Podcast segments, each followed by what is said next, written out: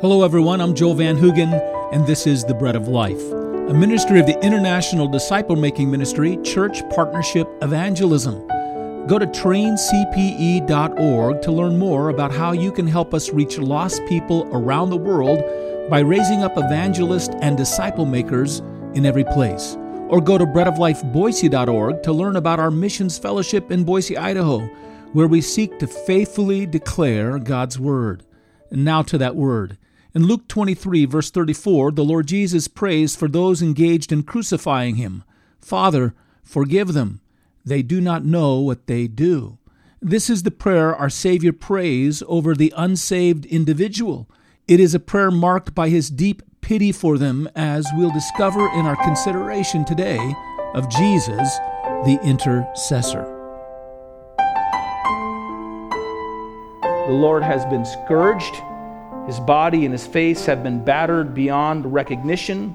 He's a pathetic sight. There are the women of Jerusalem that are following after them. We realize just prior to this, it says a great multitude cried out, Crucify him, crucify him. And now the multitude is going to the place of crucifixion. And we shouldn't read that these women are believers, that they're the ones who believe and follow the Lord Jesus. Jesus was telling himself, These are the women of Jerusalem. They're not the Galilean women that went and attended to the Lord Jesus' needs throughout his earthly ministry. These are likely the same ones that have been in the midst of the crowd crying out. But as they're going their way and seeing the pathetic case of this condemned criminal, as they consider the miseries that he's undergone and that he's past the point of relief, and that no matter how much he is excruciatingly experienced up to that point in time, there is more misery coming, and there is after that the inescapable grave. These women, their humanity is touched. They're provoked by seeing all these things, and they give up a death wail, and they begin to weep, and they begin to cry. And this is somewhat of a tradition, a Jewish tradition, by the way. When there were people that were dying and suffering, there were individuals in the community that felt that somehow they had the gift of mourning. And they would be gathered around and they'd wail and they'd cry. You remember there's a story of a, a man who came to Jesus. His daughter was dying and his house was full of people wailing. They were administering their gift of wailing and mourning. And when the Lord Jesus said, This one is not dead, but she's only sleeping, we're told that these people who were wailing, a loud wailing, began to laugh. They went from wailing to laughter in a moment. It's because they were just exercising what they thought was their gift of pathos, their ministry to others who were less fortunate than themselves. And so maybe that's what's taking place here. But it's also true that the human heart is not beyond being touched by compassion and pity for the wretchedness that people find themselves in. So they're weeping. But Jesus turns them, and as we've said, he's in this moment in a point of power. He's accomplishing our salvation. He's waging and preparing to win a war, and he's not looking for pity. In fact, he looks and turns around and he has full pity on others. He says, Do not weep for me. Weep for yourselves, he tells them. Christ is aware of the great judgment that's coming upon the city of Jerusalem. Soon the Romans will lay siege to that city and they will gather around a famine that will take place before Passover. The Lord Jesus is crucified. And 40 years later, three days before Passover, the city of Jerusalem is surrounded and laid siege by the Emperor Titus of Rome. And a great famine takes place, and pestilence breaks out through the city, and it becomes so dire that Josephus tells us that the women of the city even began to devour their own children.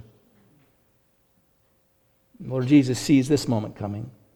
He sees the day in which the walls will be torn down around Jerusalem and the temple will be destroyed and the bodies of Jews will be heaped up upon one another on its mount. And they don't see their own predicament, but he does. And he's filled with pity and compassion for them. The intercession of our Savior sweeps into account our sins and the great consequences of our sins that we are unaware of. He understands the holy justice and the wrath that God has against sin and that's gathering upon the sinner. He looks over all the people, he sees through their successes, he sees through their privileged positions, he even sees through their pathetic pity upon others the great judgment that's coming upon them. and he weeps. Take your Bibles and turn back to Luke chapter 19. Let me read to you verses 41 through 44. These verses record the Lord Jesus entering in Jerusalem for that final week before he goes to the cross. We call this the moment of his triumphal entry. It tells us what he was doing as he's riding in amidst the crowd, and they're throwing palm branches before them, and they're crying out, Hosanna is he who comes in the name of the king. And they, for a moment, are receiving him as a king, but he knows what's lying ahead of him. Here's what Luke records Now, as he drew near, he saw the city and wept over it, saying, If you had known, even you, especially in your day, the things that make for your peace, but now they're hidden from your eyes. For the days will come upon you when your enemies will build an embankment around you, surround you, and close you in on every side, and level you and your children within you to the ground. And they will not leave in you one stone upon another, because you did not know the time of your visitation. There was a pathway from judgment that could have been realized by the Jews if they'd only recognized their Messiah had come to them. He knew, though, that they were going to reject him instead and that judgment was to come upon them. And so he wept. So the Lord Jesus knows the sin in your life, and he knows the cost of that sin, and he knows what you must account for if that sin is not removed by him alone. And he intercedes for the lost, and he intercedes for us that we might come into his forgiveness. The same way our intercessions for others cannot look away from the sins of those that we pray for nor of the consequences of their sins. We need to be able to absorb the present consequences of their resistance to God's grace and goodness. And we also need to, to be able to lay upon our own hearts by the Spirit of God, allow God to lay upon us the pity of the future judgment and consequences that their sin is bringing upon them. This burden weighed upon the Lord Jesus, and it was greater than the weight of his cross and he wanted not pity for bearing the cross. It was more notable in his mind their misery and their coming misery than his own. Here's the last thing to see here his intercession rises up in an hour of great pain and suffering. Rises up in an hour of great pain and suffering. Now, usually, if you're like me, when you suffer, when you're in great pain, you don't think of anything else but your suffering and your great pain.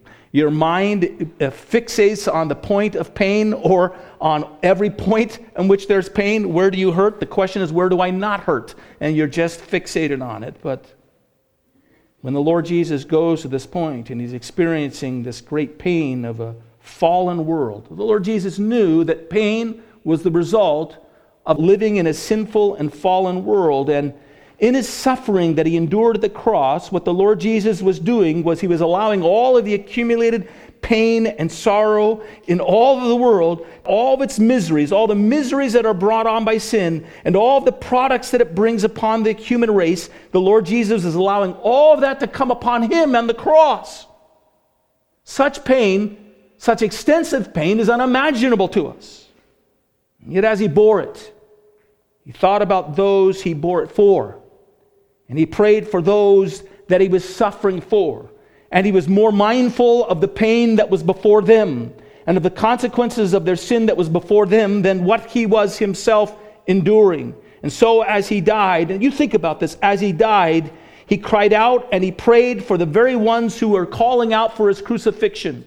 As he suffered and as he was in great agony and pain, his mind was turned to those who had framed him with lies as he was enduring this excruciating suffering, he thought of those who mocked him during his sufferings, and those who were nailing him to the cross, and those who were shamefully gambling for his garments as he hung naked above them, tormented.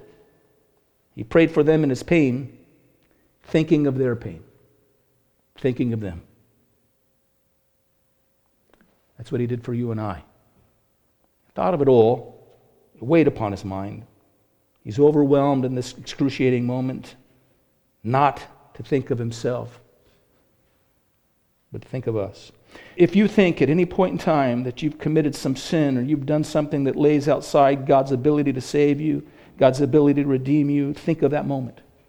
Think of that moment and that act and that hour and that time when Christ was enduring the concentrated suffering of the sin of the world, and in that moment he cried out to intercede for those who had suffering yet before them, not to be realized, and that he longed that they would not realize, that instead they might experience God's forgiveness. They might be released. That's the word. Father, forgive them means release them from their sins. As he was experiencing the devastation of death and sin, he prayed for others. He prayed for you and I. This is, by the way, what the Lord Jesus did for us, but it's also what the Lord Jesus can do for us in our own sufferings. Our suffering can draw up from us sympathy and a plea for those who we pray for, those that we long to see brought to Christ. When we suffer, when we go through difficulties, instead of just wallowing in our pain and our misery and our pity, the Spirit of God can work within us. It can touch a note within us in which we actually pray for those who are facing a day of greater suffering than that. It can cause us to rejoice in knowing that one day all that pain and all that sorrow and suffering for us will be released. We'll enter into the presence of the Lord, and the Bible says we'll run and never grow weary, and we'll walk and not faint. Just this yesterday, I spoke to my brother, one of the elders in this church, who's been a good friend of his and a loyal member of his church for many years, is dying of cancer. He's just gone under hospice care. He was planning a month and a half ago what sport he was going to be involved in for the summer season, sporting season. And now he's got this family gathering around him and he's dying. My brother said he went to visit this individual, and the man said, You know, he said, it's the real thing that you struggle with and the real battle here is not battling with pain or battling with cancer. It's it's the struggle to rest in Jesus. Pray that I would rest in Him. The Bible says when we die, for the believer, that we sleep. I don't know about you, but as a parent, it was wonderful watching the joy of our children running around, but it was also a joy when they fell asleep in your arms. Right? They were so precious and so wonderful. And then the next morning, they'd leap out of bed all over again. For the person who dies in Jesus, we, we sleep, we rest in Him, and we'll rise up and spring forth in Him one day in eternal glory. That's what's before us. That's our joy. That's our promise. But for others, not so. But for others, not so. The misery and suffering is but beginning. When you're in pain, when you're suffering, see through your pain the promise of hope and rest that God has for you in that hope, in that promise, pray for those who have yet to receive it and claim it. Pray for those and for their pain that it might be removed from them and they might be able to escape it. That's what our Lord Jesus has done for us so sublimely. Now, that's not possible for us unless the Spirit of God moves us to that place. So let's ask God to give us the spirit of intercession, deep spirit of prayer for others.